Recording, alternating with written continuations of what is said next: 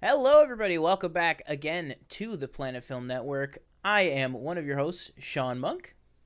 And I'm your other host, TJ Cornwell. And tonight, uh, we're going to be talking about a bunch of things. Uh, talking Ted Lasso, talking about Mandalorian, which just uh, finished last week.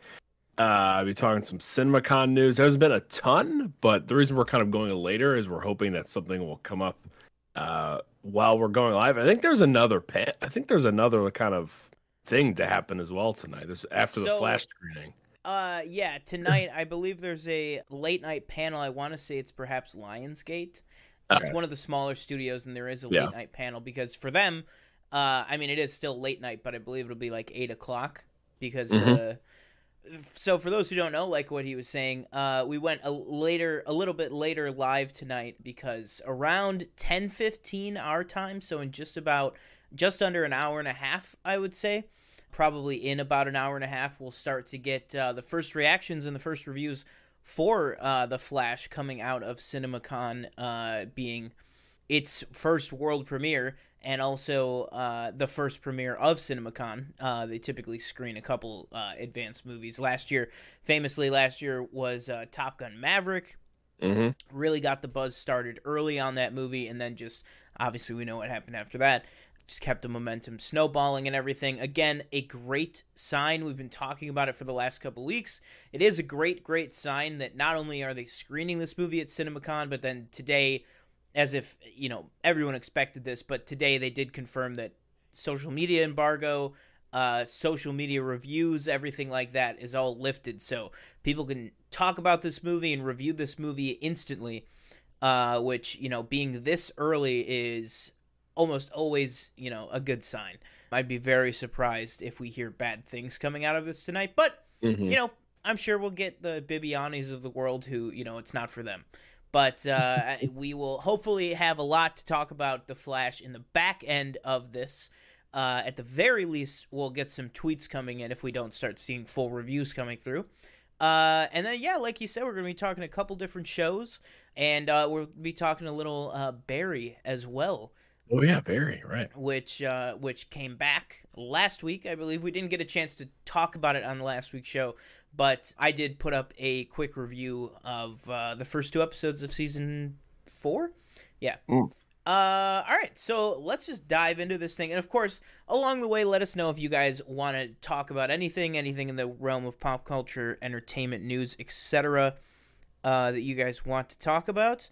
But for now, I have been watching a couple things. I don't know if TJ, if you want to go first, or if you Uh, yeah, I'll go first. Uh, stuff. Or they're fresh in my mind. Uh, obviously, okay, so we took a week off. Obviously, I've been watching Ted Lasso. Obviously, I've been watching Barry. I've been uh, back on the, of course, Attack on Titan grind. As I've said previous weeks, uh, almost finished season one. Really enjoying it so far. So excited to keep going with that. Three movies I have watched since we last uh, convened. Uh, first one I watched was Major League, uh, which I don't think I talked about. I think, yeah, yeah, Major League comedy, and I don't know. I was just in the mood for some sort of sports movie, Mhm. and I figured, you know, and I'm not, I'm, I'm not a baseball baseball guy. Um, I'd rather probably watch it in a movie than actually watch the sport being played Moneyball. played a little bit as a kid moneyball uh played a little bit as a kid wasn't uh wasn't the greatest at hitting the ball It wasn't a terrible catcher uh but as far as actually batting i i was pretty bad i uh i remember one time i was up at the plate and i swung and i hit the ball but i hit it with my hand so they hit me so i was like oh so i get to take the base but they're like well no it, it you swung so you like don't get to i was like okay well whatever uh, so that didn't count. But uh, Major League, I, you know, it was it was fun. It was it was good. I I I, I laughed some parts, but overall, I didn't find it that funny, and that's what it is. It's a comedy. So I was a little, you know, I was kind of in between. Again, maybe if I'm more of a baseball person, I guess maybe I like the movie more. But that's just those are my thought, quick thoughts on that. Uh, I watched Senior, which uh, that Robert Downey Oh, Jr. yeah, yeah, documentary on his dad it was it was really good i thought uh really a good because i had i knew his dad was like had made movies he was kind of like you know this underground filmmaker in you know his early days and Yeah. you know made all these films. I know that I think there's like a Criterion collection with like four of his movies on there. mm-hmm. Um, but I, that's all I really knew, and it was a really good just kind of look back at his life and the films that he made and his impact on filmmaking and the relationship between Robert Downey Jr. and his dad was something really special and I thought they did a good job of take you inside that relationship and seeing uh, what effects they have on each other. So that was really cool to see. And the last movie that I watched was uh, Bridge to Terabithia, which I had never seen before. First time. Uh, yeah, first time. Upsetting. So, yeah, it was. I, I knew, I knew, I knew she died. Okay, but I, I don't know where I heard this. I had always been told that she was decapitated. And, oh, that's like a that's like a Mandela effect thing. Okay, I yeah. definitely heard that. and then I was like, "What are you talking about? Like, that's not what happens." I de- yeah, and- no, I've definitely heard that. obviously, you know, Josh Hutcherson comes back and he's like, he's like, boy, you know, like your your your your friend, uh, Your she died. removed Yeah, body. exactly. Yeah, and you know that was sad. I I hated that part. It gave me uh the Spiderwick Chronicles vibes. I always thought this movie was like they stumbled into some mystery universe. I never knew it was like you know the whole childhood imagination thing. Yeah. So that was kind of a disappointment. But I really enjoyed it. It was sad. Uh the only thing that I was kind of like I wish I felt like they could have done more with and I kind of you know, it's kind of this like Robert Patrick's dad character kind of gives off this hyper masculinity type thing, Mhm. I guess, whereas, you know, Josh Hutcherson is more of this artistic kid, uh outgoing. And I always felt like it just they never they I never felt like those two and I, you know, at some point at the end, I feel like maybe Robert Patrick starts to understand his son a little bit more. But it never that that relationship never quite cl- clicked with me, where I felt like we got like a resolution in some way, Yeah. which is what I was looking for. But uh other than that, I thought it was a really good movie. Been sad, sad movie. mhm. Yeah. and Danielle puts in the chat. Josh Hutcherson uh, underrated. Absolutely. Josh Hutcherson, Nothing yeah. but love uh, for my Uh, uh, Brett Baker. and last thing, real quick, uh, I don't know what it is. I think I'm becoming a 60 minutes guy. Uh-oh. Uh, I've watched three 60 minutes videos in the past uh, hour. in the past sixty. One one was like that came out I think a year ago. It was uh that these people trying to solve who uh who gave up the Frank family, uh like Anne Frank's Oh, family, which it was kind of solved. It was like it's like solved, but it's not like you know cold hard shut like oh it was that guy. But they basically you know insinuate that oh it was probably this person. There's an AI one that I watched that was kind of scary. Uh, they Was it about Bing? it was not. It was that was like no, it was Google, but it was. Okay. They were like, oh, we gotta get you know we gotta get going with AI because Microsoft has this thing. You know they put it out already, and Google's like, you know we gotta start doing our thing. So that was a little creepy. Uh, and then I watched just I just got done watching this one where this family unknowingly purchased this home in Virginia where their ancestors were enslaved which is kind of crazy. And it's like them going through, you know, like obviously there's shock, but then there's like, I think one of them was like, oh, you know, this is where we started, you know, and this is where our family started. And then some of it's sadness and it's, you know, all this range of emotions. And uh, yeah, I think I'm, I might become like a regular watcher on Sunday night. There you go. Little plug there for. Uh, Yeah. Now I gotta ask you, with the Marjorie Taylor Greene interview of last week, do you think Lesley Oh, I'll be Stahl honest, has, I haven't lost, watched has it. lost all uh, credibility? Yeah. I, just don't know. that that's know. the only most recent 60 minutes bit of lore Right. that I know is that people are Yeah. asking if Lesley Stahl has lost uh, her touch. Yeah, because I know people are like, why would you even give her like a platform, et cetera, et cetera. I, I will have to watch that though. she just got all this street cred for being in uh, Marcel the Shell. Like she's one of the best parts of that movie. Oh, yeah? is Lesley Okay. Stahl because 60 Minutes is a huge part of that movie. And some somebody tweeted they were like Lesley Stahl just lost all her street cred Ooh, from Marcel. Yeah. And I was like, Uh-huh. just Damn. a lot of that going around this year. She's the one who inter- uh, interviews thing. the family too. Oh damn! Wow, Mm. Lesley, what are you doing? All right, I have been. Well, first of all, I want to make a plea to you. Okay. and I want to make that plea with the help of Michelle, who's in the chat right now. Uh, you got to get on Succession. All right. You got to. I I and Danielle, I'm not gonna say it, and let's not talk about it now. But I know what happened, you know, an episode or two ago. I saw on TikTok or Twitter or whatever. It wasn't even spelled out for me, but I saw the, I saw the reaction. I saw like a scene I don't talking about something. your watch because Okay, I'm just, you know, It's so like it just happened. Like it just Right. happened, Yeah. and it's just well, I everybody's like, that- uh, I- I don't know if you saw a thing where everybody's like, oh, the the poster, you know, like blah blah blah. yeah. Yeah. Well, I yeah, let's let's I won't go into specifics, but I'll just say the way that the show kind of treats it, it's kind of Mhm. anti-spoiler because in a way it is just kind of another thing that happened. Right. It's it's just kind of another thing that now we have to deal with. So, you know, I'd- it kind of affects it in that way, but yeah. I just want to get to the scene, and I think it's in season two when Logan gets up on stage and starts rapping. Because I think I Oh, yeah. I find that song so catchy for some reason. L to the OG. that song's up on our channel right now in the uh oh in my review of that episode oh yeah, i put it at the beginning there but uh yeah you got five weeks Succession. it's more than enough time Uh, uh my mother started it i think TV. five days ago uh and is already almost uh halfway through season three Jeez, oh my god. um, I know. All right, so moving on here. Like we said, we're watching, you know, your generals, Ted Lasso, Barry. Talked about Air, right? We have not talked about Air. We have not talked about Air at all. No. Let's talk about Air. All right, I haven't seen it, so Oh, you're gonna okay. be telling me. Yeah, Okay, all right. Is that right? What's today? it is 25th. yeah. Yeah, no, hundred percent. All right, so, uh, actually, do you just want to vamp a little bit? Talk about why you are lazy and haven't watched Succession. I'll be right back.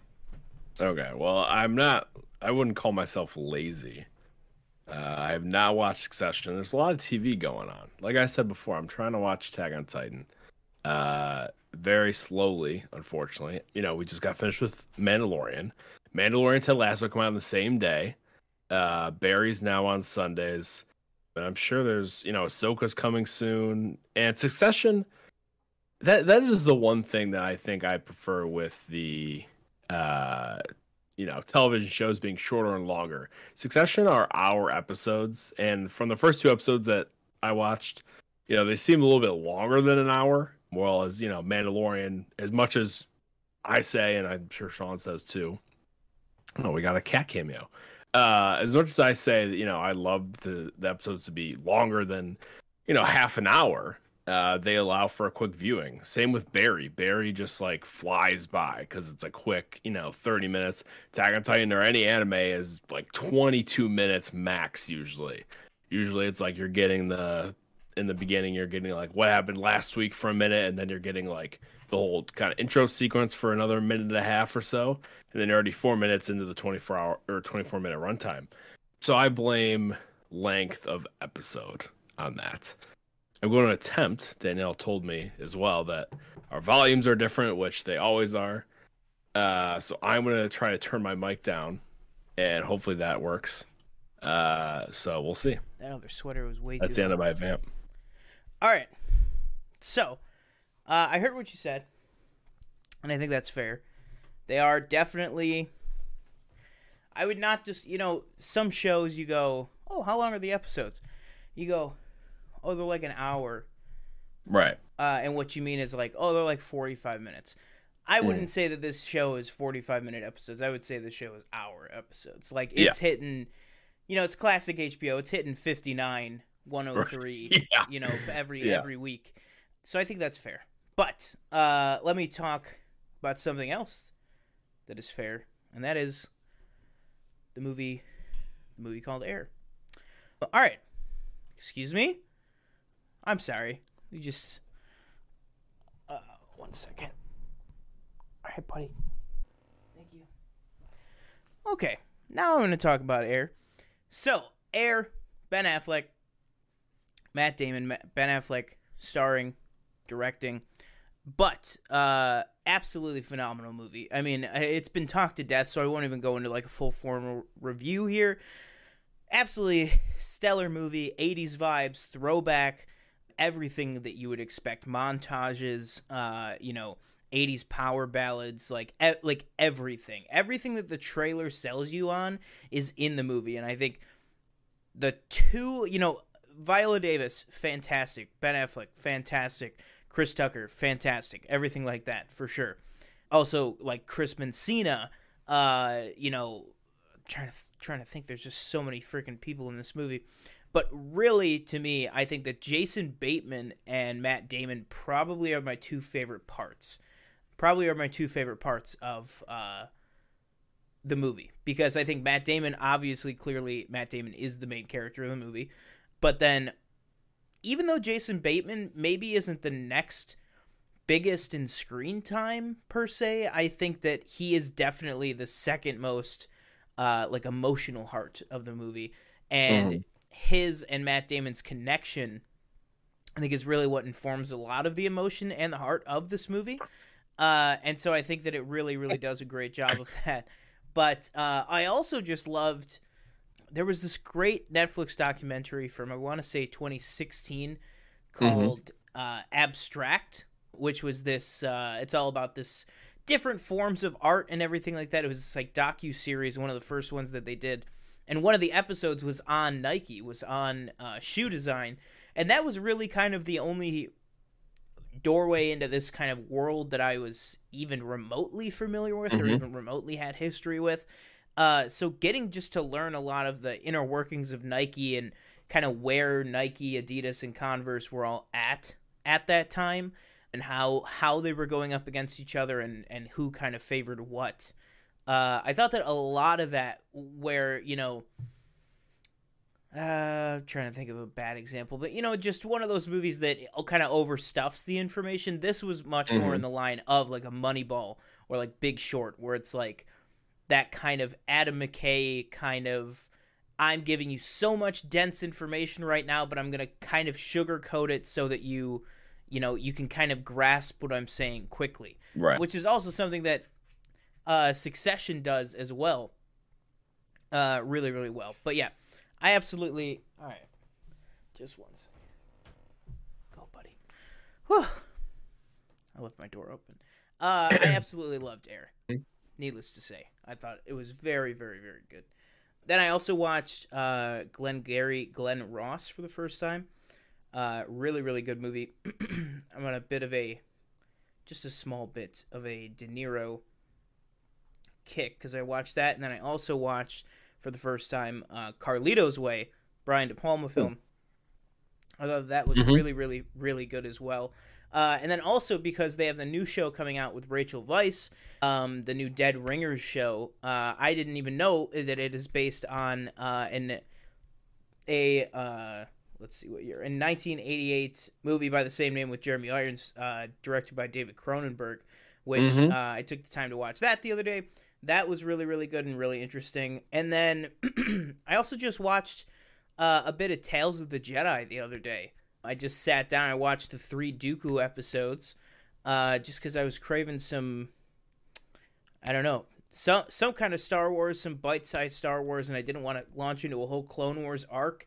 Uh, and man, that that episode in particular, the Sith Lord with him and Yaddle, is just still so so fantastic. Mm-hmm. I watched Les Mis.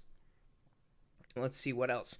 Okay, I'm not gonna do a whole review here because I'm I want to do a whole review on its own, but I did finally start in on uh, Picard season three, which is a mm-hmm. show that uh, I've done a couple trailer reactions to. I believe the season one trailer, season two trailer, uh, and then I did not because I'd kind of fallen off of uh, the whole st- of not that I didn't, not that I'd fallen off permanently, but I'd really pushed all my Star Trek binge watching. You know, I I racked it up on layaway a lot.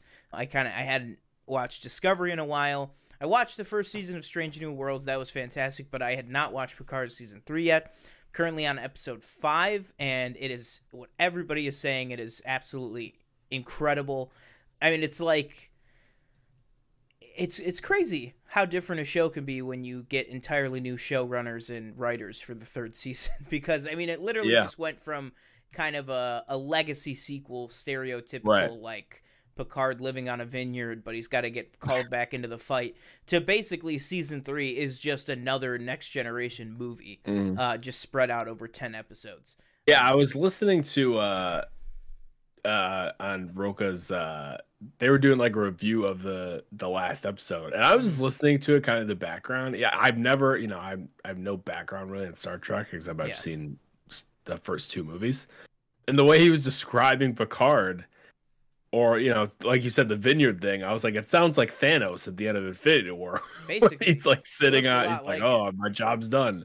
yeah. And, and now, just a quick question. Sorry. Uh, I now before I watched Senior the other day, I was dabbling in my mind. I was like, man, you know, Star Trek. You know, Picard seems cool, but I, I don't know if I could just start there. I was like, I was like, what if I just like watch the first two episodes of like the original series? Would you recommend that, or would you say Next Generation? Probably. I would go with next generation. I mean, I know somebody in this chat is about to get very upset, but the original series is like incredible for what Right. it is. I mean, it's 1969, like just awesome shit. But that being said, I feel like if you went into okay, you know what? Here, this is a great difference. Th- I'm going to compare all of Star Trek to all of Doctor Who, okay? Because I know you have a frame of reference for that. Yeah. Huh? The three seasons of Star Trek, the original series, is like the first 40 years of Doctor Who. Okay. And then Yeah. Next Generation is like 15 years of Eccleston. Okay. And then all the new stuff is is new. Mm-hmm. So look at it like that way. I, I, I think that the, and and granted, I mean it is it's like 30 years difference. I mean Right. TNG started in the 90s or I think started in in the late 80s but was was a 90s show and then the mm. movies obviously went into the early and mid 2000s and everything. So it's much more current effects, storytelling and they all still cross over with Kirk and everything like that. And I think that you can kind of appreciate Kirk and Spock and all them. You, I just feel like you can kind of appreciate that team more by watching the movies Yeah. rather than the. Th- but but that being said, go back eventually when you're in a Star Trek kick and watch those three seasons. I mean, they're quick. They're super old school and everything like that, but I think definitely uh, Encounter at Farpoint is like one of the best pilots of all time, and it just gets you immediately. As long as you can withstand Riker not having a beard in the pilot, uh, he's clean shaven. I, I think you'll be good, but definitely, I mean, and TNG, you know, it was so popular for a reason. You know, it just it just picks up and it just goes. And then also, TNG is not one of these shows that I'm like, you know, the gospel, you know, truth of like you have to watch every like if you find a list that's like essential episodes, Mm-hmm. you're probably fine with that if you don't want to commit to you know all the hundreds of episodes that there are Right. Um, but yeah definitely watch the essentials and then and then picard is definitely uh some of the best star trek that i think there's ever been you know i don't i don't want to say it's like andor but you know it's like it's like you know the show that's kind of a a step up Mhm. from the other ones. At least for now. I mean, Discovery and Strange New Worlds. Discovery's closing out. Strange New Worlds is really just kind of starting. Uh, Picard's kind of its own little thing there. But I think before I get distracted again, I think there's only one more here, which is right. Yes, I went and saw uh, in the theaters uh, the movie How to Blow Up a Pipeline. Um, yeah, been which seeing uh, I- something about this movie. yeah, so I don't know if you've seen or you or, or maybe anybody listening or watching heard about kind of like the FBI involvement of like the FBI putting out a thing being like this movie will not turn your child into a communist. Like there like there was all this like What? crazy stuff out, there was all this crazy stuff out there about all these parents Uh, you know, and, and all these political affiliated organizations and everything like that. We're trying to boycott the movie because obviously it's about blowing up a pipeline. It's about, you know, get getting people off of indigenous land, pushing back against just the fossil fuel industry in general, oil companies in general.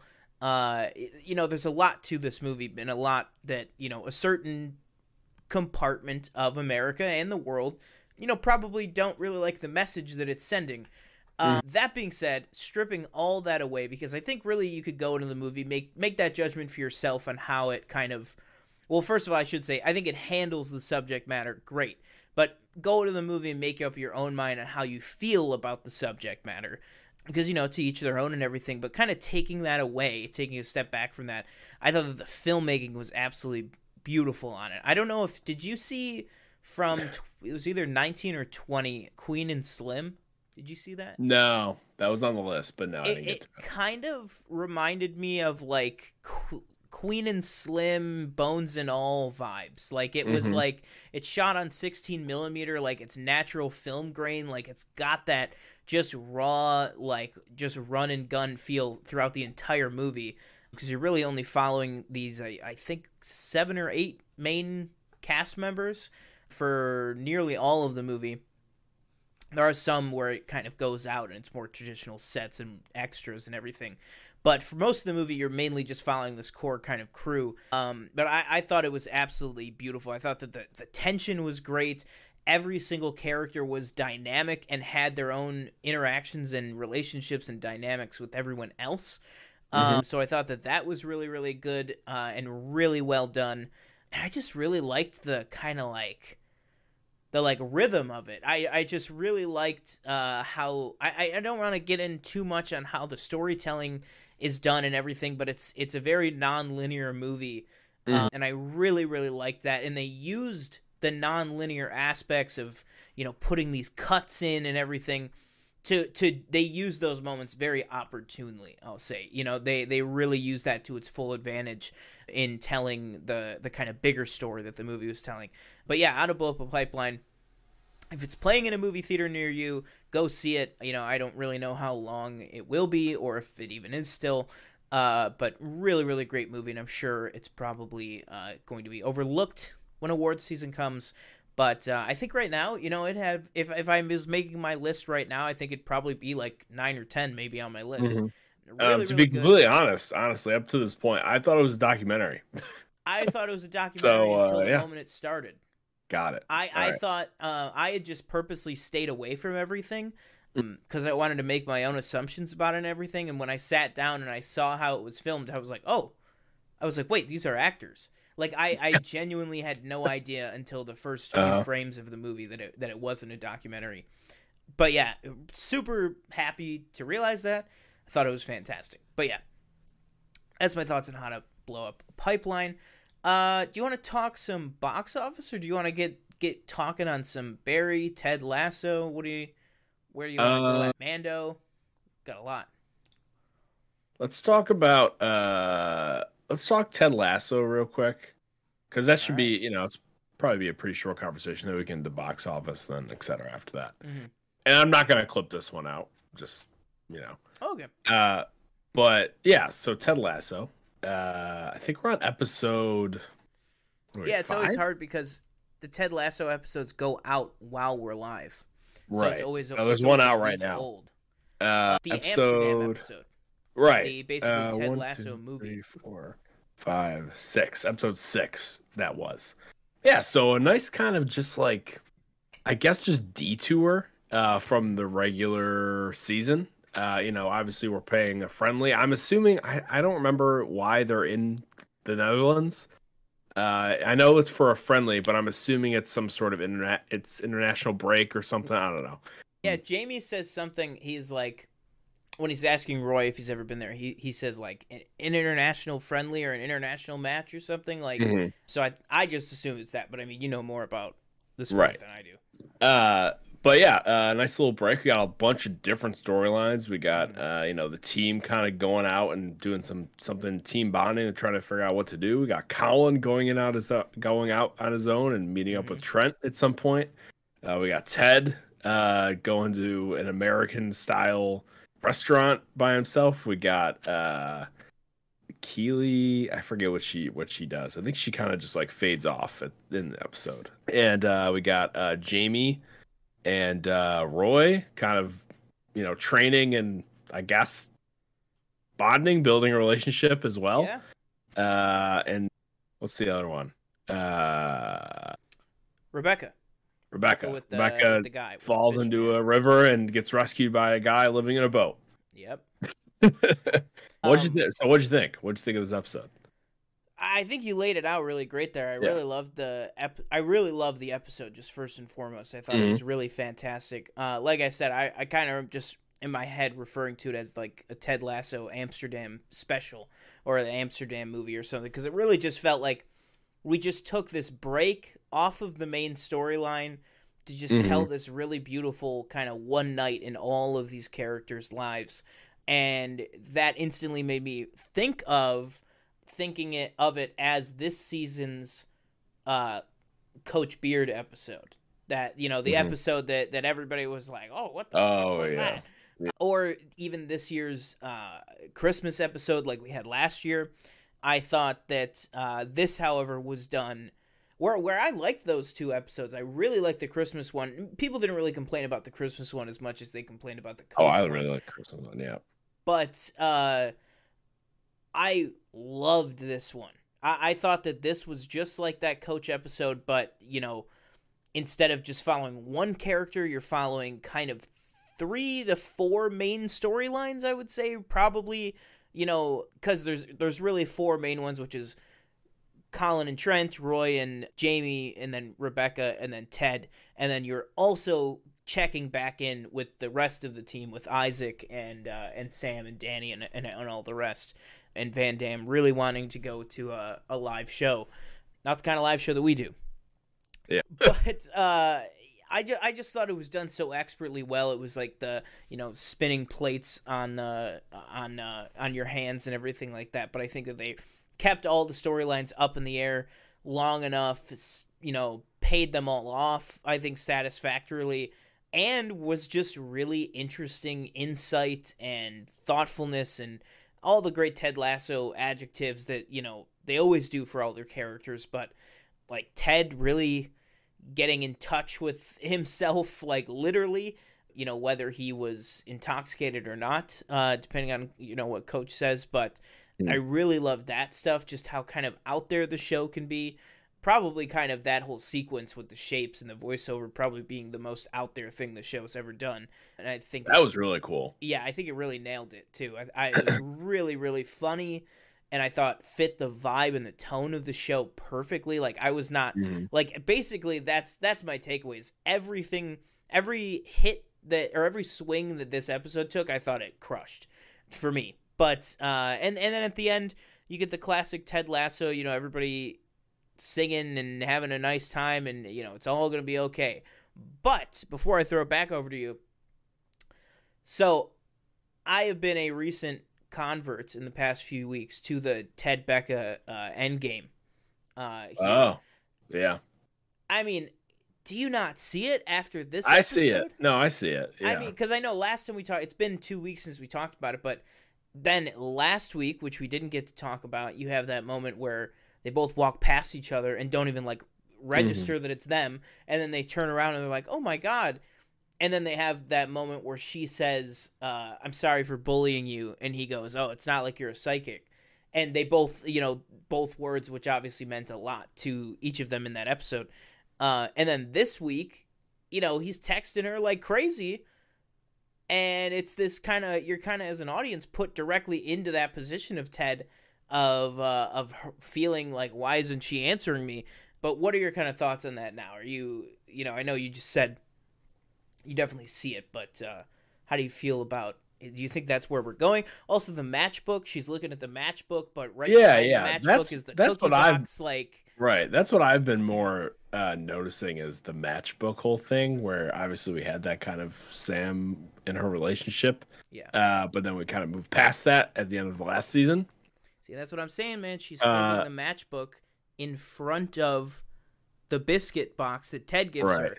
She's Mm. got to look at what's been in front of her there the whole time. Oh, fair enough. Yep, yep. So that's definitely a possibility. Uh, I really liked her kind of story with the I forget the man's name in the in the boathouse. we ever found out. I think they made a joke about it at the end. I don't Oh, yeah, you're right. Name. Yeah. and them kind of spending you know the night together. Uh, very up. I, I'm still not sure whether they had sex or not. It was it yeah, was that kind was of left on a weird note because she was like, "Did Yeah. we?" and he was like, "No." And then when she left, he was like, "Oh yes, we did." I think it was more. I felt like it was more of like an emotional kind of yeah, like, "Oh uh, yes, we did have an emotional connection." connection, meant- something like that. Yeah, you know what I mean. But I thought that was all really nice. Uh, I really liked the Colin and Trent Crimm storyline. Uh, Yeah, I really liked them talking about, you know, obviously Trent coming out as gay. I think is talked about as well as Colin, and. Colin, you know, wants to embrace his boyfriend just like all the other players embrace their girlfriends at the end of the game, stuff like that. And he just, you know, he can't do it. And you know, them having that conversation was was really cool to see and you know, I thought both of them did a great both those actors did a great job. The whole kind of yeah, that just going back to Ted and that like American restaurant thing, that whole kind of shape, whatever they however they like that was really cool. Yeah. Like I it felt very vintage, like you know, I don't know what the what where they came up with that It idea, felt but it, like it, it just was really cool. Like Muppet Show, like, like Yeah, I yeah, know yeah. what you mean. Like one of those type of like, like just this throwback, like Sesame Right. Street almost, you know, vibe. Right. And you Um, and you start to get like that and you know I feel like you maybe you don't see it that often because again Ted is he was coaching football. Yeah. you know, he wasn't coaching soccer in the United States. He wasn't this, you know, coach that was coaching an MLS team then he got moved to the Premier League or anything like that. Mhm. Uh but you you do see like he he he kind of has an idea, you know, of what what kind of he can do as as tactics go. You know, he doesn't have to rely on Coach Beard and Roy to kind of give him all the answers, you know. And I did like the fact when he was like coming up with that whole thing and he's coming up obviously with uh, the triangle offense and the Chicago Bulls, etc. How he's like he gets on the bus, he's like, Does this look like it's uh, doable?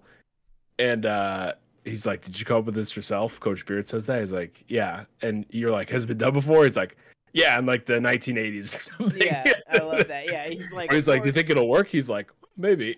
yeah, like it's not the fact that it has to be an original thought. It's the fact Right. that it was an original thought. Like you know, that's that's the thought that counts. It's, yeah. But yeah, no, I You know, thought he- that was fantastic. He's been re- we've been seeing him too. He's been reading those tactics books and everything, trying to get an edge, and you know maybe Yeah. he finally got one. I, I feel like he Uh, really did. Also, did you know it's the barbecue sauce? I had to look. I I didn't have to look this up. But I saw it afterwards on Twitter that in season one, Henry tell told him that he was going to send him something that reminded him of home. And at the end of Mm. the episode, that's what he sent him. Is that Oh. the, that's their favorite barbecue sauce together. Okay. So when he tells the waitress to surprise him, and that's what she brings him. That's why that Mm. moment was like so. Because I figured when I was watching it, I was just like, oh, it, it must be from uh, Kansas. It must be from you know home or whatever. Um, Mhm. But then it wasn't until I got on the online after the episode that I realized no that that sauce in particular, literally Henry sends him from the states, and so I think it's just, I, and that's another thing about the show is just, it's like whether he did take the drugs or not, or whether the drug, I mean he took them, but whether they were effective or not. You know, I think that something was kind of like you said, something kind of clicked or unlocked for Ted. Uh, just kind of cleared his mind, and and maybe it is just as simple as he got a taste of home. I mean, he's never been back home since he left. You know, I feel like that can that's so easily overlooked in the show is that Mhm. he came over here and has not looked back. And so I think being in a place, even as, you know, and I love the joke. He's like, Where are you from? Where about in the States are you from? And he goes, Melbourne. He's and then he just goes right back to his southern accent. Like he's just like, What?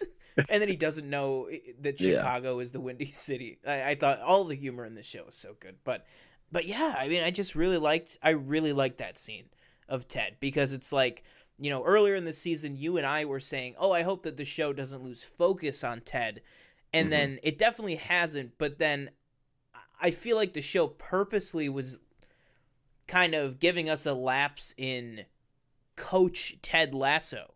Like he's he's really been re- very relaxed and I don't want to say not taking the job seriously, but I feel like a lot less mentally checked in this season. You know, he's Yeah, like the scene where he rips down the believe sign.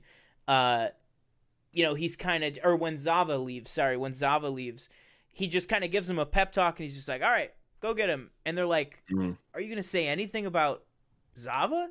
And he's just kind of like, oh, yeah, yeah. Like, he just didn't seem with it. And so to see him, like you said, so like dedicated and like writing down these ideas and stuff, like, it was just kind of like a great, like, victory moment as a fan Mhm. watching this. Uh, but yeah. The- these losses- yeah. These losses they've been sustaining. Yeah. This is more like this is more actuality. Yeah. How it would go with a newly promoted team going up to the Premier League. Uh, which, by the way, shout out Wrexham, uh, Wrexham Football Club. I saw uh, that. From the National League to I think it was second second division. Uh, So is that higher or so, um, lower yep, nope. than? Where is that? Is that Uh, that is so we got Premier Premier League, we got the Championship, we got Division One. I think I think it's Division One, and then we got Division Two, which is where they are at now, and then they were in the National League, which is below that. So, So, relatively speaking, Wrexham is is like several layers lower than Richmond. currently, yes, correct. Currently. Okay. Yes. I think I then I think Richmond started in the Championship, I believe, which Mhm. is the one rung below the Premier League. So yeah, But yeah, and uh, just lastly, the whole kind of Jamie and Roy storyline, I thought that was really cool. That whole like thing where Jamie's like, "Yeah, my dad brought me here when I was 12 to the red light district, and I lost my virginity," and I was like, "What the?" yeah, that was like, like, Jesus? Christ. But man, that's what this show can do. I mean, it's like yeah, it was just like hella dark. How R rated it is. Yeah. Yeah, Roy Uh, was oh, like, "Well, that must have been We missed, we almost missed an entire segment of the episode. What's that? Higgins and Will. Oh, right. Yep. I thought that was fantastic. Good for Higgins getting a nice big episode in there and getting to play. That whole re- that even that was funny when he was like, "Oh, let's go to the red light district," and everybody's Yeah. like, "Is everything okay at home?" yeah, yeah, that was yeah. He's like, yeah, why wouldn't it be? Like, he just goes to show him where this musician died. Like, yeah. he goes, he died jumped right out of there a on that spot. Oh, how did he die in that spot? Oh, he jumped right from up there. I was like, that was so, that was so funny. Man, yeah, just a fantastic episode of Ted Lasso, 100. percent Yeah, it was fun. All right, let's uh, let's talk box office real quick here. All right. So, if I can pull this up, if you get, ooh, there we go. So, as you guys can see here, just pulling up thenumbers.com, which is where I usually get all my stuff, but just to show you guys. So, we haven't talked about box office in a couple of weeks, so I just wanted to check back in because one movie's been pretty much dominating, another movie's been quietly uh, racking up the money, and we've had a couple uh, other surprises here and there. So, kind of the first thing that I actually want to jump out to here, and I'll just quickly say this weekend we got number one was Mario Brothers with uh, 59.9 million. Number two was Evil Dead Rise with 24.5 billion. That's huge. Jeez. We'll talk about that in a second. Guy Ritchie's The Covenant, which also I did not get a chance to see yet, but people are saying really, really great things about that. Opening at number three at 6.3 million. Number four, John Wick Chapter 4, uh, bringing in another 5.8 million dollars in its uh, fourth weekend. And I'm gonna then- say right now, uh, John Wick Four de- deserves better than 168 million. I'm assuming that's domestic. Yeah, well, we will t- we will talk about it for sure. Okay. But yes, obviously, I agree with you. Uh, and then, sorry, I actually messed that up. So, John Wick Chapter 4 is actually in its fifth weekend of release.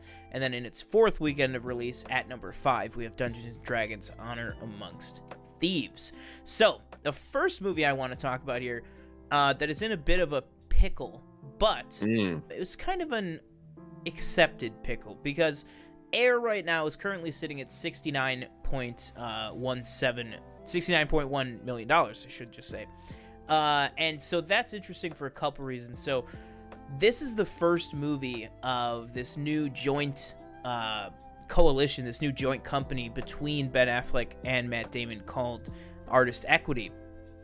Just like the name basically their whole mission is to create movies, create productions where every single person on set can either get back end points, a back end mm-hmm. percentage, or make sure that every single person in some way, whether it's bonuses or just their raw salary, basically earns what they deserve. Uh, is Mm. basically the the entire thing. And I mean, I don't work for Matt Damon or Ben Affleck, but I did go on the website and I read up about it and everything. It, it's kind of a you know an idealistic crusade, but you know I think it's important for a lot a lot more companies and stuff to speak up for everybody that works on sets and everything. And they have another artist equity movie coming up later in the year, uh, starring Cillian Murphy, which is supposed to be cool. But the thing that artist equity is about of paying people, you know, their fair dues and everything like that. Obviously, that does come with a higher price tag to get the movie made, and so that's the problem that Air is kind of facing: is Mhm. how how really can you support that many people with this big, huge initiative uh, without making it cost uh, a ton? Because as it stands right now, the budget for Air was about sixty-five million dollars. So you take the budget plus probably for this movie another 20, maybe 25 million for advertising. You know, this movie's got to make like 100 million to start turning, you know, a decent profit uh, for the studios, which it has, you know, not done and most likely won't. But then the other end of this air spectrum here is this movie was originally envisioned to be a streaming movie. So really it wouldn't have made any of this anyways which is you know kind of uh i don't know a blessing or just or a curse because now you're put up to the same pressures as a cinematic released movie but you know you kind of go well they weren't planning on getting the money back anyways but uh, just wanted to touch on air there for a second.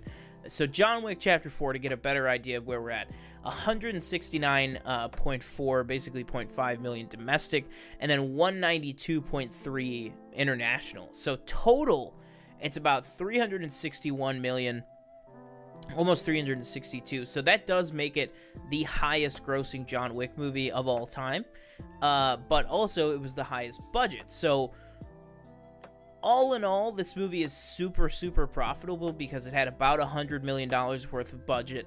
Uh, and the marketing campaign was less on this movie than previous uh, you know big action franchises and everything like that. So we figure probably 50 so this movie's probably cleared at least 200 million dollars you know in actual profit. Yeah which is which is great but i do agree with you that just personally i would love to see a john wick movie hit I just you know, felt like when 500 it- easy. when people are talking about its box office, I just it always felt like it was so much more money, and then just seeing it there, I was like, oh, it's not that. It's not as much as I thought it Yeah. was. it's because it's it's because all four of those movies are such relative smash hits. Like the first movie has a twenty million dollar budget and it made a hundred million, or and it made you know eighty million dollars. The second one has a forty million dollar budget and it made a hundred and twenty million dollars. Mhm. The third one is a seventy-five million dollar budget, and it made three hundred million.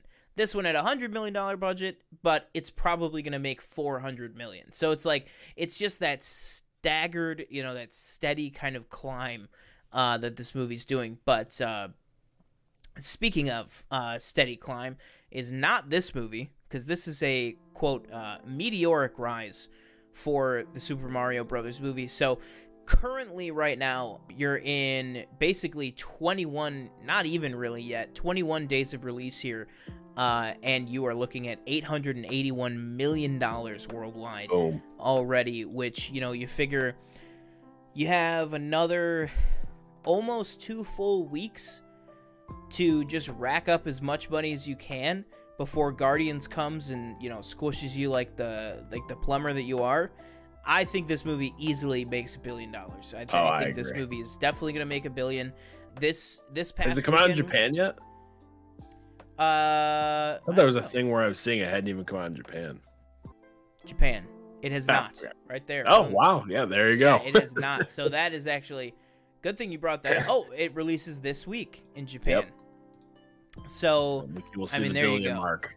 I mean, uh, there you very go. Shortly. honestly, even if you took, I was just saying it was going to hit a billion with just with all these territories just over the next ten days. You Mhm. add that Japan hasn't even started.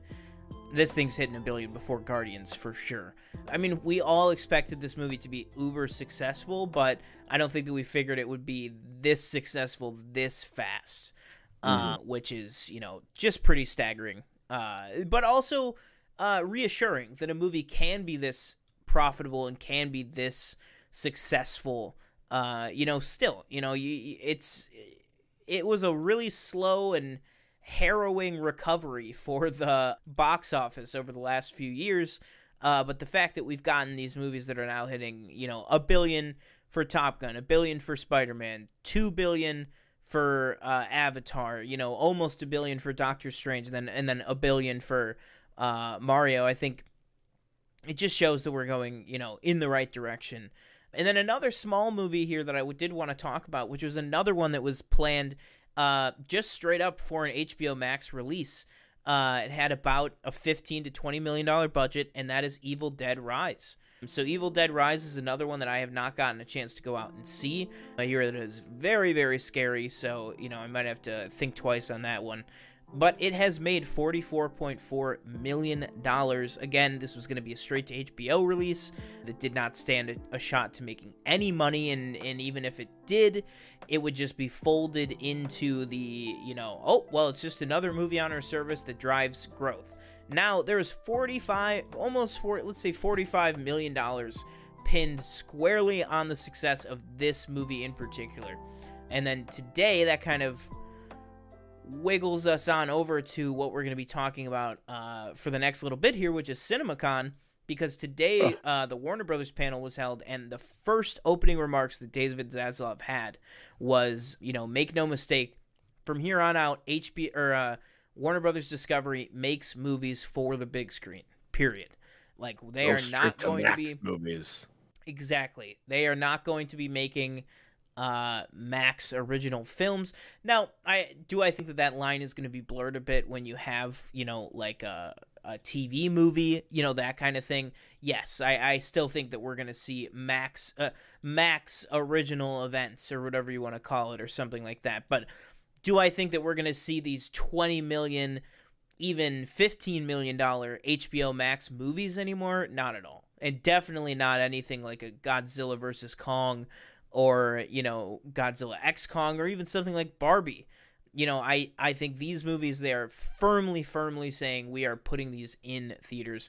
And I think the Evil Dead Rise is a great example of why that's a good idea because that's mm-hmm. 45 million dollars and that's just the opening weekend, mind you. You know, that's $45 million that they would not have had otherwise. That is just free and clear in their pocket uh, because this movie was originally envisioned to not turn any profit. So it's literally like basically free money. And I'm sure they're very happy uh, with the result, obviously, but also with the Evil Dead fans. And I'm sure uh, we are going to be getting a lot more of that franchise uh, soon from from WBD over there. All right. Anything you want to talk about with box office there, or, or your thoughts on, on uh, Mario? Just yeah, crazy? just real quick. One thing. Uh, I, what, what's your opinion? I know you obviously haven't seen it. Uh, Evil Dead Rise. Were you interested or no? I think I'm interested. Uh, I no, I'm definitely interested. I definitely want to mm. see hmm. it. I just don't know about how scary it is. Have you heard of this uh, uh, cheese grater scene that's going around? I have heard of this cheese grater scene. Uh, scene. Also, apparently, some uh, uh, scalps uh, are involved with some scalps. Uh, okay, uh, yeah. So. I, now I have seen, I believe, the full scene. Uh, I saw it on TikTok, as you Oof. do every movie. Uh, a little rough. Uh, not something I would want done to me, but I am. I would hope so. Again, not the biggest horror person, but I am interested. I will say that. Uh, not to go see it in the theater. I will gladly watch it at home.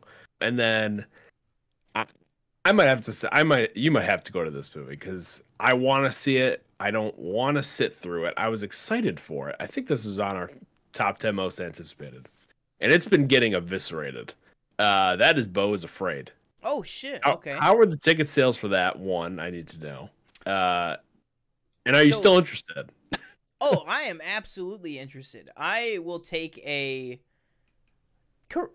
this is a career killer. I'll t- I'll take a yeah. career killer, man. I show me any career killer that you want to show me, because it means you know that uh, somebody took a risk, you know, and that's uh, sign mm-hmm. me up for that. I'll take a three hour risk, especially with Ari Aster coming off of Hereditary and Midsommar and everything like that, and then Joaquin Phoenix, obviously. But in terms of how it's doing, uh, my theater is actually one of the only ones that does not have it yet. Oh wow! So it's okay. only in nine hundred and ninety six or something like that theaters right now. and then this week it's going wide to I think 2,000. So we're getting it this week. Mm. Okay. Okay. But I will say I definitely do want to see it. I for sure want to see it. And you know, I think the people that are poo pooing it just whatever. You know, I'm still gonna see it.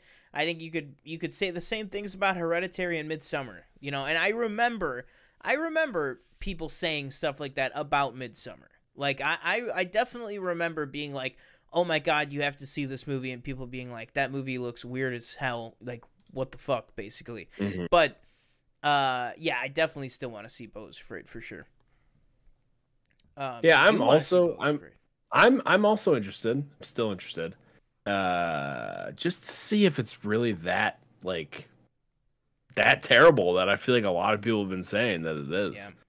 You know, is it gonna be you know, I I, I doubt it'll be I doubt it'll be the end of Ari Aster's like, you know, career as you know, I feel like some oh, people yeah. probably said. But maybe, you know, it gives some people some studios second thought on when he wants to bring an original movie to them to Well, to yeah, I mean, I'll tell you because also they're from the from the money perspective, actually, that's a really good point. Before we move on from box office, I want to look up how Beau is Afraid is doing in uh, main markets because, uh, oh yes.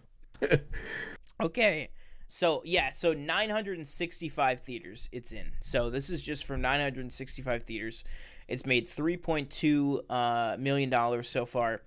Now, the real that might look bad. It might look bad, but the thing is you got to remember is that that is real bad. Um Mhm. because this is by far like far far far and away A24's most expensive production ever. It's sixty-five million dollars. So basically, this had the same budget as Air, and you know, Air most of the budget went to paying the cast and the crew, uh, you know, rather than production design and everything like that. But this is true and true. I mean, they basically gave this guy sixty million dollars to go hog wild with. And for better or for worse, but you know, you have to understand. I don't think that A24 ever thought that they were going to be making their money back on this. Mhm. Uh, I mean, you look at let's see, let's just do a quick Ari Aster, uh, a quick Ari Aster Comparison. comparison here. All right, so Hereditary. Uh, wow, I actually wouldn't have thought that. I actually would have thought that Midsommar would have made more than Hereditary, but Hereditary, you know, peaked, made forty four million. That was what it made total uh midsommar which to me whether what's better or not i feel like midsommar is probably the more popular of those two movies uh only made 27 million so to give him a budget of 60 i mean you would have to be expecting out of nowhere a three times multiplier on box o- on hereditary's entire box office run Mhm. to even you know sniff the potential to make money on it. Uh, so I think you know, for what it's worth, I, I, I feel like they knew it wasn't about making a profit with it. So I, I don't know how worried they really are about it. But but it does have to be said, sixty five million dollar movie to make, only three point two million dollars so far at the box office. Not gonna look good on the balance sheet, no matter how good of a movie it is Uh, yeah. hopping over to what makes a movie good, I'll ask you and I'll ask the entire audience. Uh, do you think that a movie rating is what really sets it over the edge? That an R-rated movie is really gonna just take a bad movie and make it beautiful? I don't think so, no. Well, that's what Sony is really hoping for because they announced that Kraven, uh, which by the way, the movie is no longer called Kraven the Hunter. It is just called Kraven. Maybe Oh, the okay. hunter may still be part of a logo treatment. I don't know, but it's it's only being exclusively referred to as Kraven uh, from here on out, I guess. Uh, Kraven is going to be rated R. First footage uh, from Kraven reveals Aaron Taylor Johnson in uh, in the vest as he slices up a military convoy in very bloody fashion. Now, I did hear the description of this that apparently not only is he using many knives to cut open uh, someone's torso, but he also apparently uh, grabs their face and bites their nose off and then spits it into the camera. Uh, so they are going full hard R uh, Blade style on this movie over at Sony. What are your thoughts on this? Do you think that this is what this movie needs, or do you think this is just kind of over the top just to be over the top? Or do you think it could be pretty good? I mean, people did have an overwhelmingly positive reaction to the footage. Uh, but you know, that being said, a trailer can kind of be anything these days. But uh, how do you feel about Kraven with some of these updates that we've been getting? And also, the trailer will apparently premiere this summer, most likely, probably with Spider Verse. Mm. No, I, uh, I, I think that you know I don't know much about Kraven, uh, the Hunter. Uh, I know he hunted Spider Man. I know he got Spider Man, buried him alive, I believe, in the comics. I think that given Sony's track record of if you take away if you take away, you know, uh, either like No Way Home, Homecoming, etc., or Spider Verse, yeah. what do we have? Other than that, we have a track record of making Morbius. the movies in the Spider-Man universe. They're being either I th- are they they're not all R. I think PG-13 to R. Uh, was Morbius R or was that PG-13? I'm I want to say it was PG thirteen, and I'm assuming I, I believe Venom were the Venoms PG thirteen. yeah, that's what I was just yeah, gonna PG-13, say. I don't think okay. any of them have been rated R. Hmm. I think that people have uh, really wanted. Was Venom Let There Be Carnage? No, this PG thirteen. Yeah, hmm. I think they've all just been PG thirteen. But I will say, I mean, it would make sense because I mean Venom. More, I would say Morbius less so but the Venom mm-hmm. movies definitely toe that line of a of a hard yes. PG thirteen. Yeah. Sure. So I think that maybe I, I you know I, I wouldn't say they're doing it just for the sake of doing it or for the shock factor. I think that's just kind of where they're going with those movies. So we'll see what happens. You know, I, like you said, people said they kind of they like the trailer. So hopefully this is you know finally a hit for Sony uh, in their kind of villain movies. Uh, hopefully that happens. I really hope it does. You know, am I am I confident? Not really, but we'll see. So who's directing it? That is a great. Uh, it is. Yeah, if you could look that up. It is J.C. Chandor. He did Most Violent Year, Margin Call. I like that movie. Oh, Most Violent uh, Year is good. Frontier. okay, Triple Frontier. All right. Paul Rudd will Paul Rudd and Carrie Coon will be wearing Ghostbusters uniforms in the Ghostbusters Afterlife sequel. How do you feel about this? Is that are your dreams? I haven't seen the most recent one. Fair enough. They didn't. They didn't wear uniforms in the last one. I guess then. Uh, no. Okay. They did not. Got it. Harrison Ford confirms Dial of Destiny will be his last time playing the character. No shock there. Daniel Radcliffe welcomes his first child uh, into the world. Shout out. Congrats. Caught up here. All right. then today, today we have. Oh well, first of all, huge news: a sequel to the Pope's Exorcist is in the works. Great. Absolutely. And then today we had the big Warner Brothers panel coming up, which uh, did happen. Just trying to get some of that here. Also, have you been seeing some of these? They've been releasing these uh, posters for Visions, one every single day until May the 4th. Oh, no, I haven't seen, seen any of those. Pretty cool. I really like the one for uh, the one that's just called Sith. I'm excited for that. Uh, all right, so some of the Warner Brothers stuff here. Uh, that we got our first look at, and of course, a ton of this is just convention exclusive and to be released later and everything. But uh, they were shown a first sizzle reel, first look at Furiosa, which is, of course, the Mad Max uh, spin off movie starring uh, Anya Taylor Joy. Uh, what are your thoughts on that? Where's your hype level at for that? Uh, you know, it's probably at a five or a six, I'd say. Maybe, maybe less, honestly. I like the Mad Max movies, seen all of them, shockingly. Uh, Fury Road, awesome movie. Even the Mel Gibson ones I thought were really good. Mm-hmm. Uh, you know, I'm not. I wouldn't. I wouldn't consider myself like an avid fan of of the franchise or anything like that. But I, will definitely check this movie out. You know, I really like Anya Taylor Joy. Yeah, uh, I know a lot of people wanted Charlize Theron to come back, but obviously yeah. that's not happening. Yeah, and I think that they leave the door open too because, uh, and I think Charlize even said like, "Listen, this movie is a prequel. Like, it's designed mm-hmm. to be a prequel, everything like that. Like, it's the same reason you know you're not getting Tom Hardy in this movie and everything." But honestly, more so than just the Furiosa aspects of it, I, I just really want to see it for Anya Taylor Joy and uh, Chris Hemsworth. I mean, I just I, I'll just see it just because I like both those actors. I like you know her in particular. I think it's a, great vehicle for her, and I'm sure she's going to absolutely smash it out of the park. Um, Mhm. And then it'll it'll be interesting to see. What the hell? Ooh, man, everything's just falling apart here today. My mic arm just fell off my desk. Oh, that'll uh, yeah, that'll throw a wrench into some things. Looks like your uh, was your cat gnawing on your mic cord? yeah. Yeah. Pretty chewed up. I'm surprised it still works. I know. No, yeah, because it's the hard shell part. It's not the actual Right. core. Like here, he doesn't touch or care about it, but it, for some reason, this freaking thing, Mm. he's just an absolute menace. All right, there you go. Stronger than ever. Uh, all right, let's move on here. some of this stuff. Uh, I'm just gonna scroll through here some of these updates. You just let me know anything that shouts out because I do want to talk a little. Uh, Jedi Survivor and uh, Mandalorian before we. I mean, honestly, I'd rather just talk about that. All right, let's just let's just uh get going here. I just want to make sure. No, I'm missing. Oh my god! Hello. Oh, I guess la- just real quick. Speaking of Oh, yeah. Star Wars, you're going to see Return of the Jedi.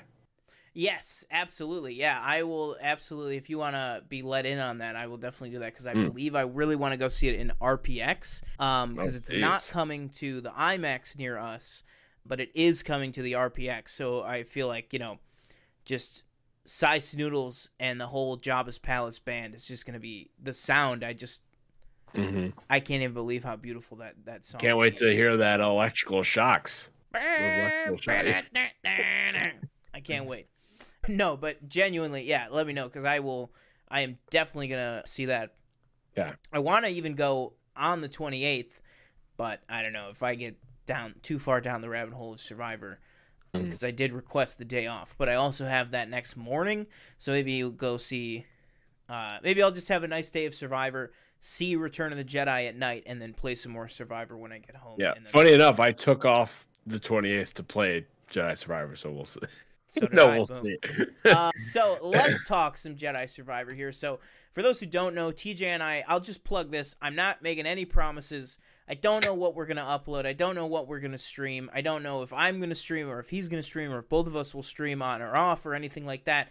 But that being said, because Hogwarts Legacy, I really wanted to get a lot of Hogwarts Legacy up on there, but that game was just kind of a lot more of exploring and just kind Mhm. of grinding, and it just I just didn't enjoy streaming it. But I think what I'm definitely gonna do, uh, and then we'll talk about just kind of what we're looking forward to. But what I'm definitely gonna do, I'm just gonna hunker down, play through the whole game, and and then I'll probably go through maybe a replay uh streaming it or or streaming parts of it here or there type of thing.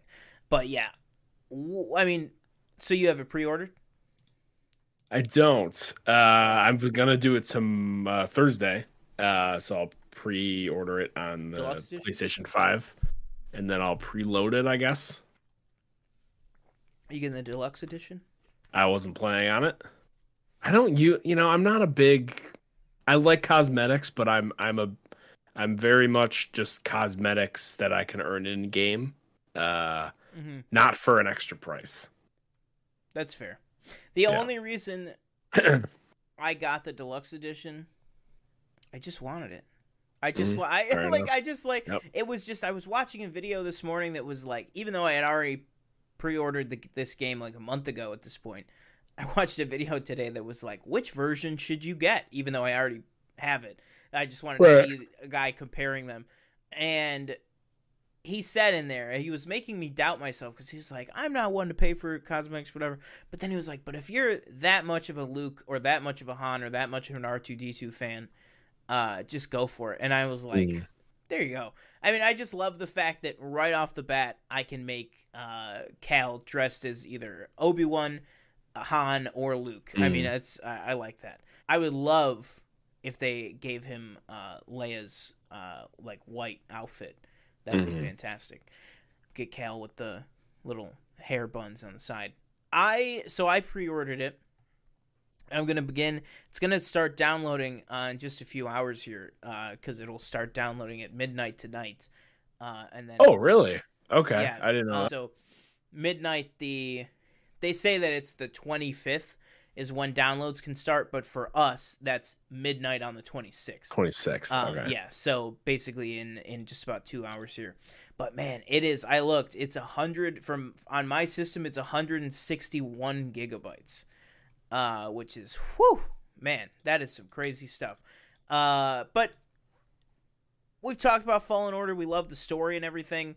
We know it's five years later. We know that there's High Republic stuff going on. We know that there's some sort of a Coruscant subplot with this there's a there's a lot going on in this in this game that all the different trailers have kind of hinted at aspects of uh, with the guy waking up from the cryo sleep in the High Republic outfit.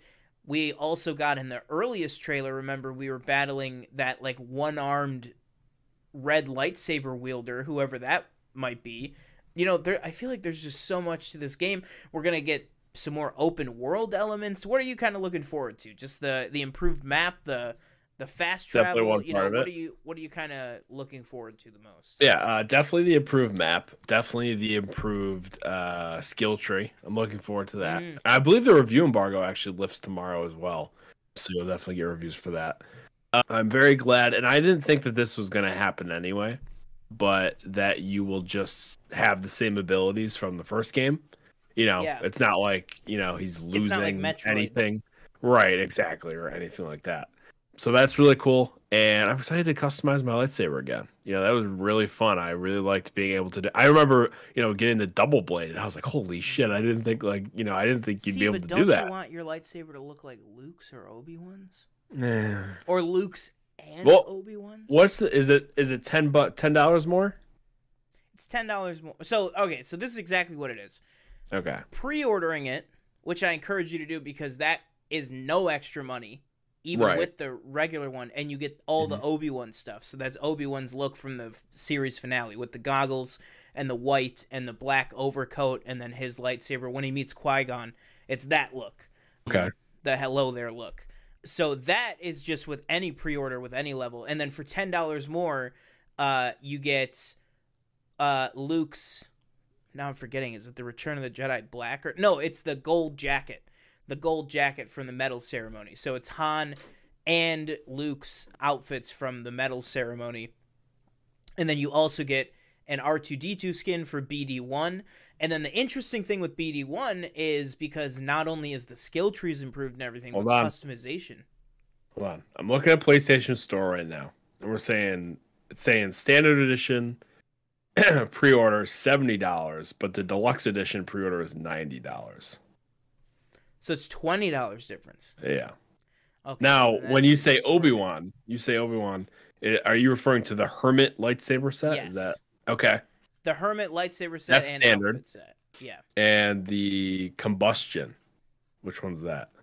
Yeah, so that's Obi Wan's blaster because that's the other thing oh, about this game too is that we know that Cal is also going to have a blaster or one oh, of right, the four yep. or one of the five lightsaber types because they basically uh, I think they call them stances. Uh, is that there's going to be these different lightsaber right. uh-huh. stances? Is there's going to be, uh, and I will just preface this by saying I know that you know this, but I have just been playing Fallen Order like literally nonstop. I I have mm. played the game fully twice in the last month, uh, and then also I've just been going in on my new game plus and just my regular game and just going in and just playing it and getting a feel because I would just I just really want to be hit the ground running and just be good at this new game. Like I just want to be able to just get through it and just kind of slide right into it. So I was I literally have Fallen Order paused on my screen right behind my monitor.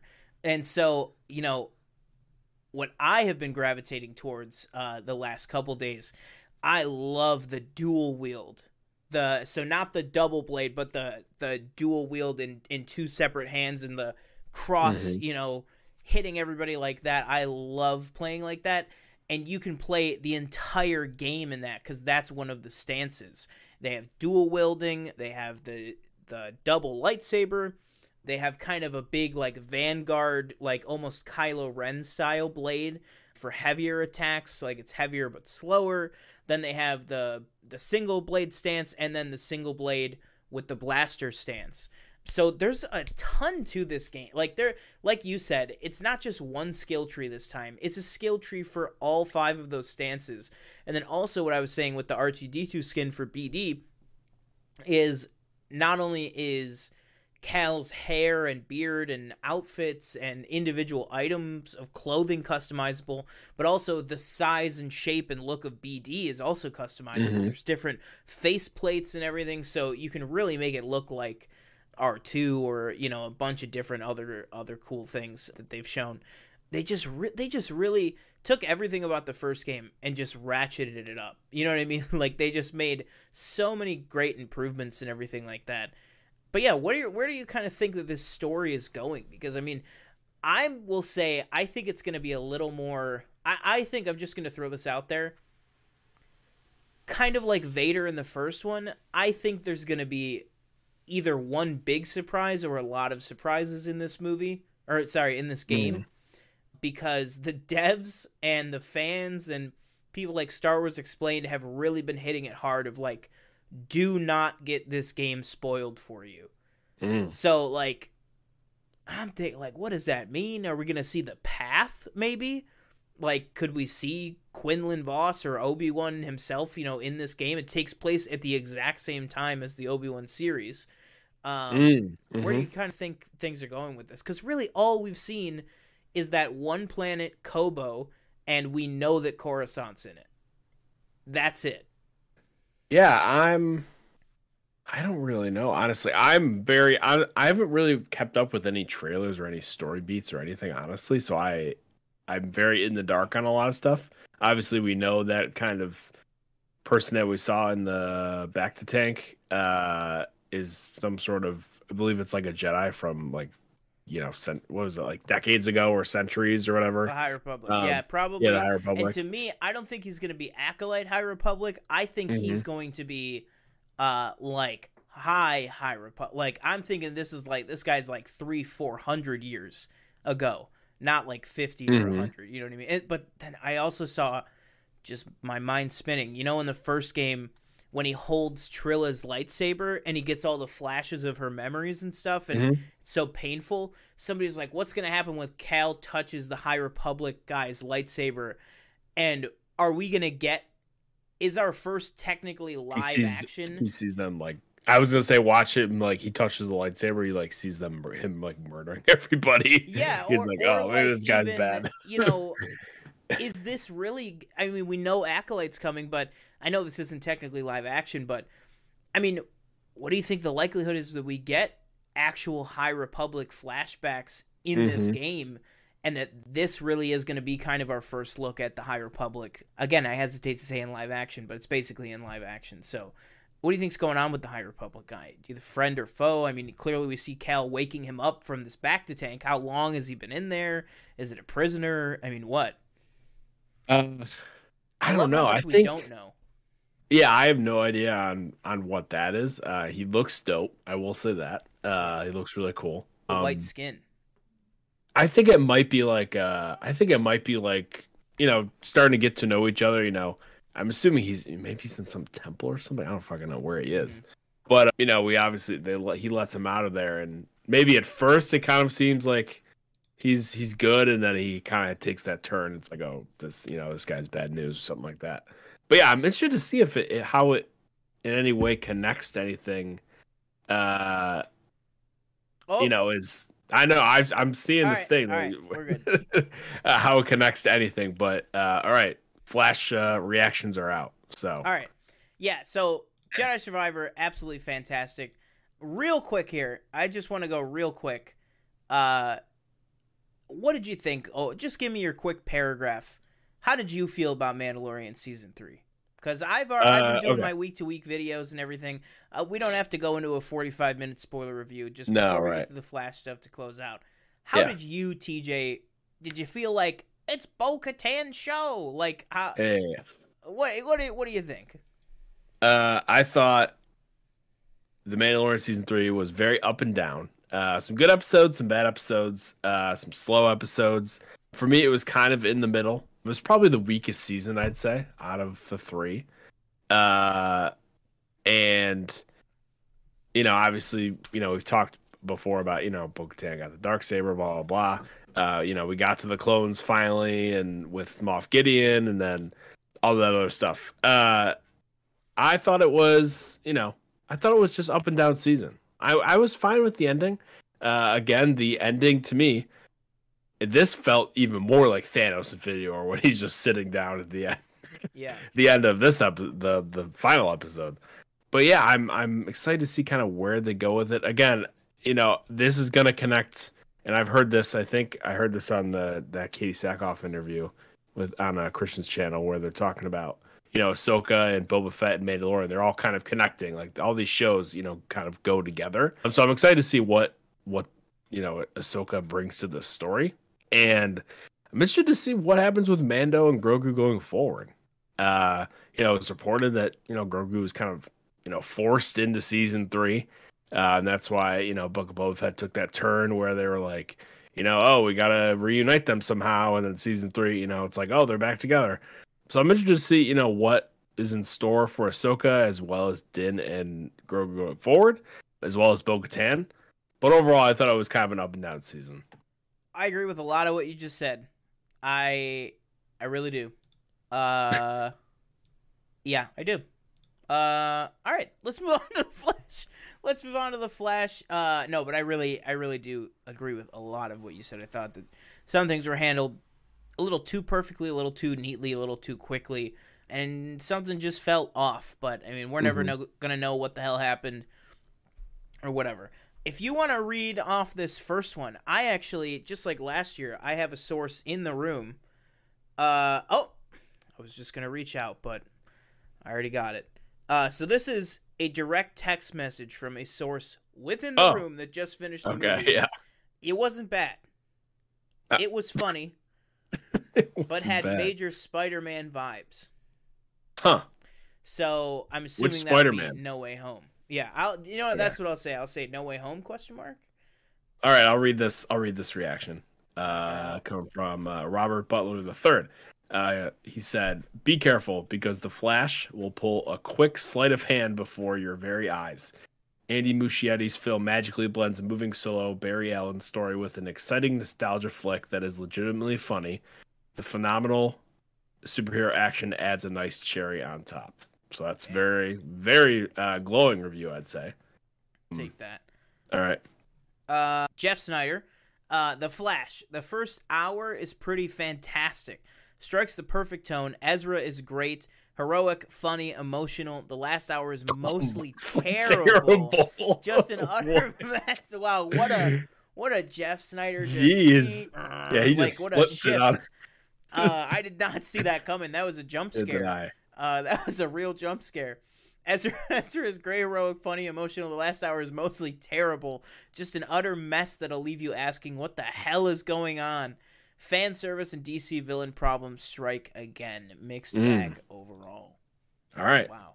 All right. One and one. Uh, Scott freaking Mantz. uh, the Mantz man himself, Scott Mantz. The Flash is awesome. One of the very best DC movies, a perfect blend of action, heart, and humor.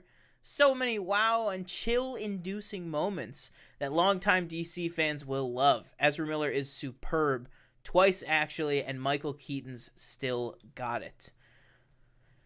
I mean, that's the that's that's hard, man. That's that's All right. hard is Good how one. much people, you know, you gotta pr- praise Ezra Miller if he's that good in the movie. You know what I mean? It's it's hard, but mm-hmm.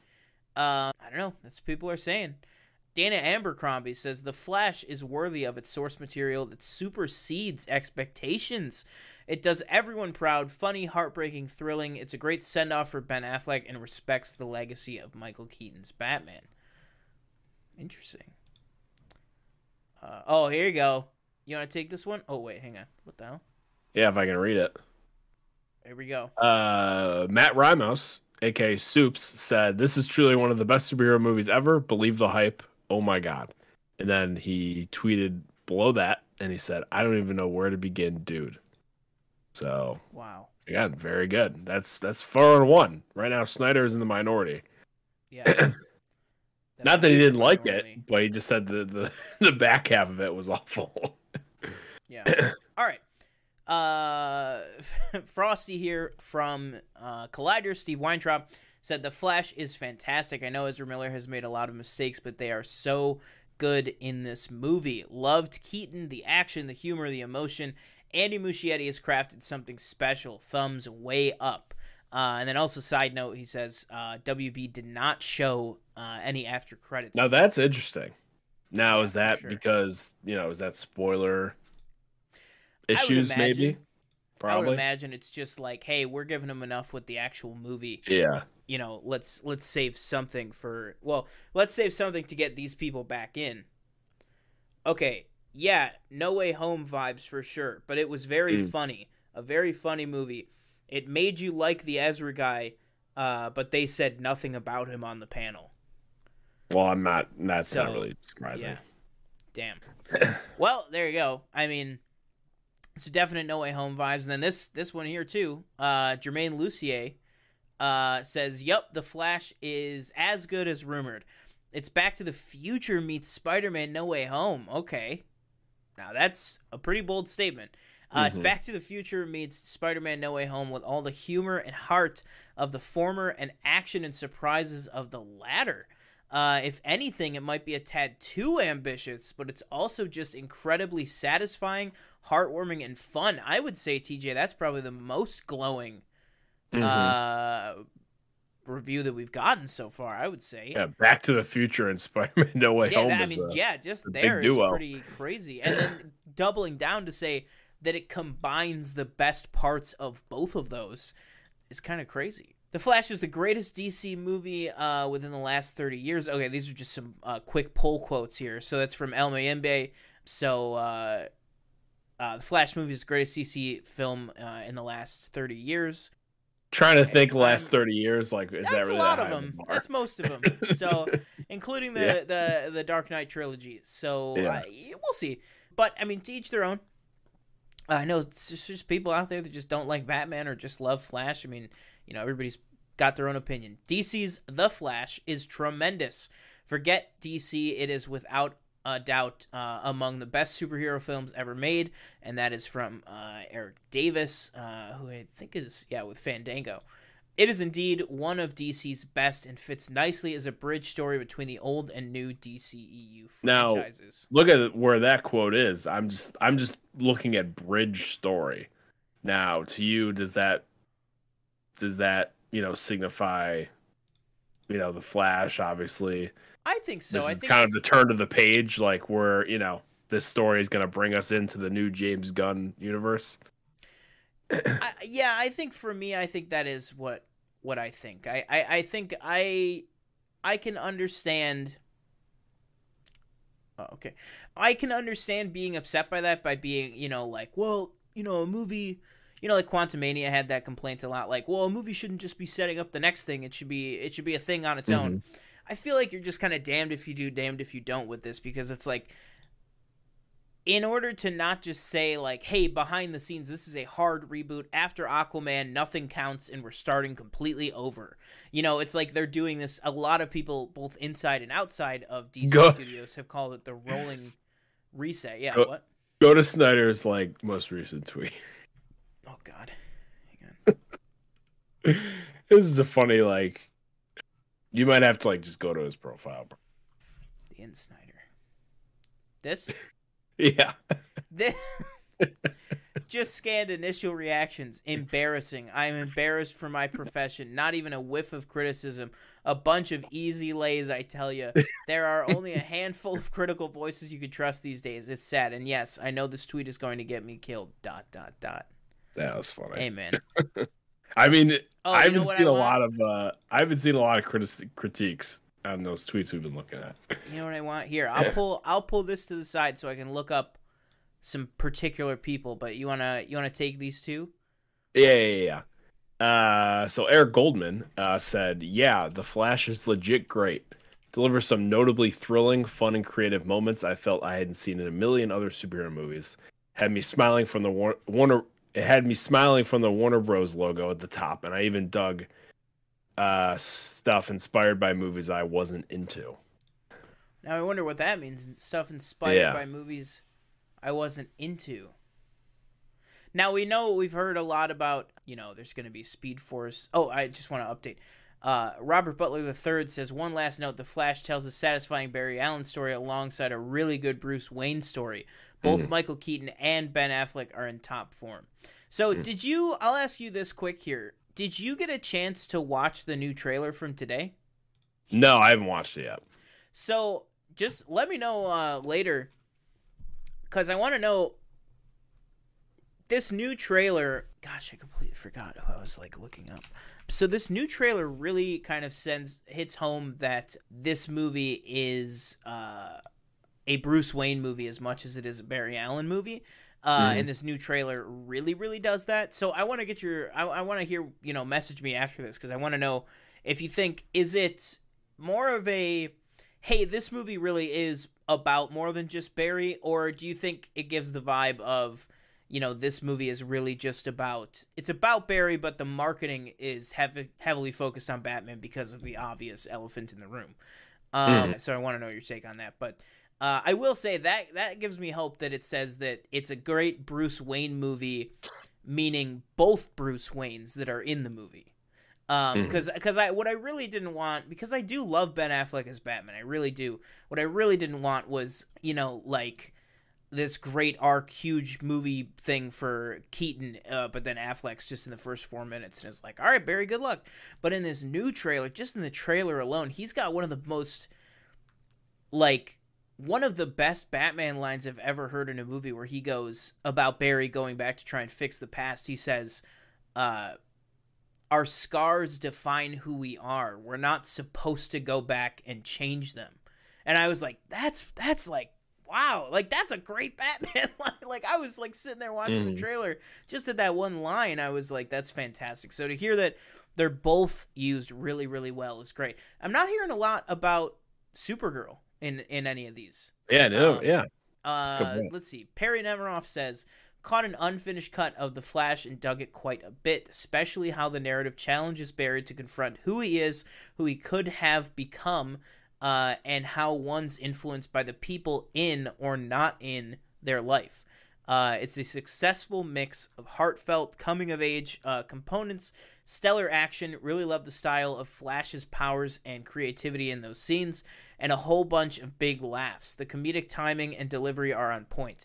I mean, that to me is huge because we've seen, obviously, we've seen Marvel movies overcook the humor, but DC to me almost is worse with it with some of their attempts at, you know, not the Snyderverse stuff, but I'm thinking like Aquaman the first Suicide Squad movie, I think, really suffer from the exact opposite of the timing and delivery both being off. So to hear that this, you know, I expect a DC movie at this rate, it's going to hit the action, it's going to hit the storytelling, but can it be a crowd cheering, you know, great movie? Uh, it sounds like this one is. I don't know, man. Mhm. All right, let's see if we can get a couple more here before we call it a day trying to see. Okay, Scott Menzel.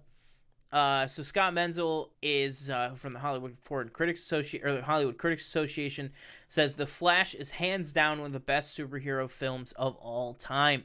No joke, The Flash is the ultimate movie-going experience as it has a little bit of everything: action, emotion, heart, humor, and plenty of nostalgia. Ezra Miller is phenomenal as dual Barry Allen's. Uh, Michael. Ooh. Michael Keaton and uh, there we go, and Sasha Calle are very good also. This is a film that audiences will be watching over and over again. Oh, and avoid all the spoilers you can for this movie because there are some really incredible surprises that will truly blow you away. I cannot wait to see this again. All right, I think we just ended on that one. Uh, Yeah. damn. I mean, what are you, what are your thoughts here? I mean, this is just I'm- over overwhelming. I'm uh excited. Uh I'm also interested to see like the ending just because Snyder said it was terrible. uh Yeah. so I'm excited I'm interested to see the decisions that are made that, you know, look like they might be poor decisions. But you know, a lot the majority are saying that it's one of the greatest superhero movies of all time. So uh it should be interesting. I know. I really, really, really, really, really hope that I don't get this movie spoiled. Like, Yeah. I, I, I like now at this point. Now that I, you know, because not that I don't trust James Gunn or, or you know, Peter Safran, but like when David Mhm. Zaslav comes out and goes, "It's the best superhero movie I've seen in years," uh, or the best one I've ever seen. It's like, all right, well, like how much do I really trust that? But now that it's not just David Zaslav and it's not just James Gunn and it's not just Andy Muschietti, uh, it's you know all these people. Somebody that I personally know, somebody that you know, people I personally trust online and everything like that. I think is just fantastic. But yeah, so we talked a lot. Jedi Sir. Oh, you there? Yeah, my uh my computer just crashed, so uh Oh, good thing we're ending it. yeah. All right. So thank you guys uh, from TJ's disembodied voice uh, and me. We will just uh, cut it there. But thank you guys so much for joining us. We talked Ted Lasso, everything like that. So. Uh, Ted, sorry, Ted Lasso, Jedi Survivor. I'm just all these tweets are still coming in.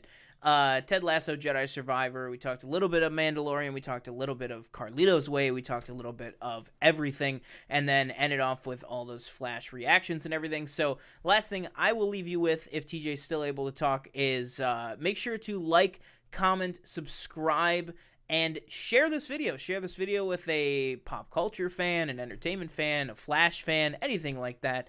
And that will uh, do it for me today.